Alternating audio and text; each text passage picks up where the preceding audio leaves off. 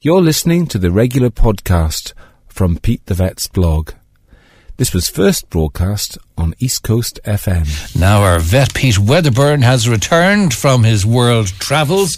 Uh, Davros, is it? You were It was Or Edin- Davos, It it? was Davos. Edinburgh. Edinburgh. oh Edinburgh. I had a weekend. how- in how's it looking? Great. I love Edinburgh. What a great city.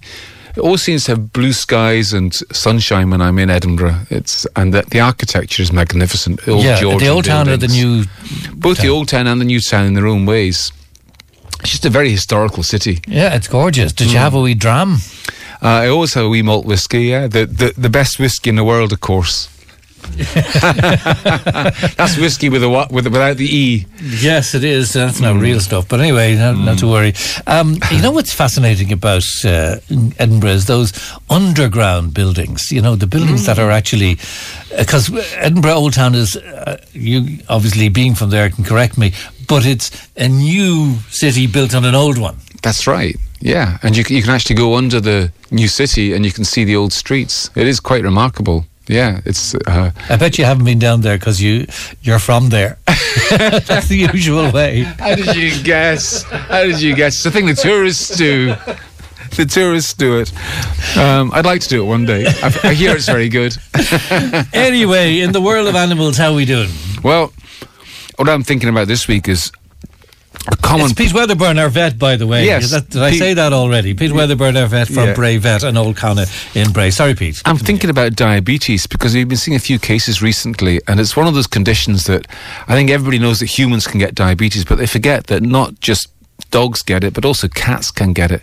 And we probably diagnose a new case of diabetes maybe once every month. It's like it's that common, and um, and it's a, it's an interesting problem because um, people hate to hear that the diagnosis has been made because they know that in nearly every case it means they have to give an injection to their pet every day for the rest of the pet's life. Wow, it's always type 2 then. It's always It in- lifestyle. Cats, cats, yeah, it's always type two. Um, whereas in, uh, well, occasionally cats have a type of diabetes which can be sorted out just by a special diet, like a very high protein, low carb diet. But in most cases, um, injections are needed in nearly every case, and certainly in dogs, in every case, um, an injection once or twice a day is needed. And people find that the thought of that really difficult. In actual fact, it's much easier than you'd think because the needles that are used are so fine that it's it's just like putting a um, if you can imagine putting a really sharp knife into cheese like there's almost no resistance at all. It's the same when you're putting um, a really sharp needle into an animal. And there's where, no whereabouts in a dog now? Well, you you you have to give it subcutaneously. That means under the skin, and where that means generally is the back of the neck. And what we Oh, Jenny. I Pete, you know, the thought of it is horrible. Imagine having a needle stuck in the back of your neck Every Ow. single day. Ow, twice a day sometimes. But the thing is, the animals. Have you ever seen a, a, a bitch or a mother cat carry the young around? They carry them around by the scruff of the neck. So animals naturally have got quite a lot of loose skin at the back of their neck. So that means that when you give an injection there, um, you're, you're injecting into quite a big space rather than like the back of our neck. The, the skin is quite tight and quite tense, and so an injection now, you know, you'd feel it. Whereas um, animals often don't even notice when you do it. And what we generally say to people is, look, because you're going to have to give these injections once or twice a day, what you do is you start on one side of the neck, quite far forwards. Then the next day go a bit further back. The next day a bit further back. So after seven days, you got kind of towards the base of the neck, and then the next week you start at the top of the neck again and go at the front, then a bit further back, a bit further back. So basically, what that means is you're you're never going to be injecting in the same place. You're rotating. You're rotating it, Yeah. and so could bec- so that means that if there is a little bit of a bruise caused by an injection, you're not going to be injecting into that bruise. Bruise. You're not going to be giving it an injection to that site for at least two weeks. So you know, it's it's a, a way of making sure And that is there there's no magic tablet and all this sort of stuff? no, in, in humans, I know they, there's tablets that, that, that do the trick, but no, in animals, no such luck, unfortunately. Um, the only answer is the injections. But the injections work really, really well. And um, I've known dogs um, live till the age of 15 or 16 as diabetic pets. It doesn't necessarily um, shorten their life in the way that you might think that it would do.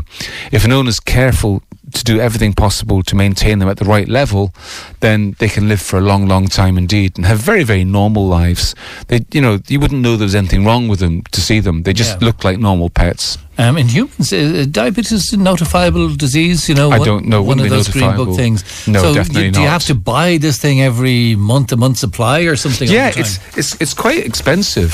Um, Yeah. um, i i i when humans have diabetes, I guess the the state helps out with the cost of this, but in, in, in the animal world, um, people have to pay for their own insulin um, and their own syringes and needles, and they're not cheap. You know, you're talking, I don't know.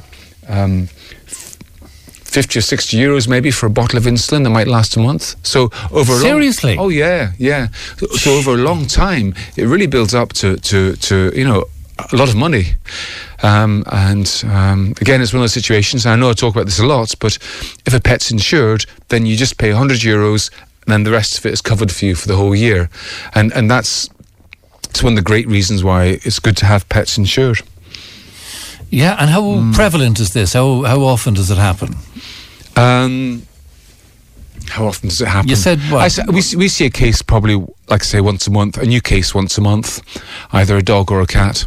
Uh, and you can see them coming. Like the, there was, they had one last month, and it was so classic. The owner said she suddenly started drinking loads of water. This is a middle-aged dog. She's drinking loads of water, and she's ravenously hungry. Um, and like he said, could she have diabetes? He knew himself because those are the absolute classic signs, especially the big thirst. Um, and I remember one case years ago. Um, there was a a vet was um, a senior vet was helping out a young vet with a case with a dog. Um, he didn't know the older vet didn't know what was wrong with the dog, but he came in to help the younger vet um, look at this animal. And when the dog came out of his kennel, the first thing the dog did was a big piddle, and and the, the older vet helped tidy up, uh, clean up the piddle, and he said to the younger vet, "That dog's got diabetes." And do you know how he knew? He knew because as he was cleaning up the puddle, he noticed that the the the um the, the, the wet areas were sticky. And the reason they were sticky was because there was sugar in the urine. And so he jumped to the conclusion that the reason the urine's sticky is because there's likely to be sugar in it. Therefore, this dog likely has diabetes. And he was exactly right. So that's a bit of lateral thinking for you. Yeah. Right, so watch out for those sort of symptoms. It, it might Increased not be that, of course, but uh, but uh, No, at the there's lots of there's lots of different causes of increase in thirst. There Right. are lots, but probably diabetes is the number one case uh, cause. And so, if your dog starts to do that, go to the vet with a urine sample. The vet will test the urine with a dipstick, and if there's sugar in the urine, that is pretty much absolutely diagnostic. Your dog has diabetes. So it's a very easy, it's a very easy condition to, to diagnose. It's a bit tricky to stabilize it because you have to work out how much insulin the dog needs. And you know, some dogs might need five units, some dogs might need Oh, geez, this is 30 nightmare. units. It's It's, fiddly. It's it's fiddly, all right, but it can be done. It can be done. And dogs that are stabilized and cats, they go on to very very normal lives. All right, we'll take your word for it. Okay. um, here, Sandra uh, has sent in a text here. Could you please ask Pete, how long do you need to keep a cone on a puppy after it has been spayed? Well, that depends very much on the puppy. There are some some dogs that never need to have a cone because they just don't go near their wound at all. Other dogs, because there's if there's anything at all unusual in their skin, such a little wound, they'll just be at it, licking and licking and nibbling and nibbling, and they can open up a wound and cause a great deal of damage to themselves. So, I suppose a typical case, the cone might have to be on for seven to ten days. That'd be that'd be you know if a dog needs a cone, probably that's as long as the wound takes to heal completely. Um, after seven or ten days, you can take it off. But I'd always be saying, look, it depends on the individual animal, um, and um, I would always take the cone off and keep an eye on the dog. And if the dog is just leaving the wound alone, showing no interest in it, then that's grand. If you take the cone off and the dog's immediately at themselves, nibbling and biting, well, then you should put it back on again. All Yeah, right. That's it. I hope that's satisfactory there, Sandra. Thank you very much indeed, Pete. Good Thank you, Declan. again. Thank you. And you can hear this broadcast again on Pete's website, which is petethevet.com. And uh, Pete as well, if you can find him yourself, if you need him, he's on Old Connaught Avenue in Bray with the practice there. Thanks very much indeed. Thank you.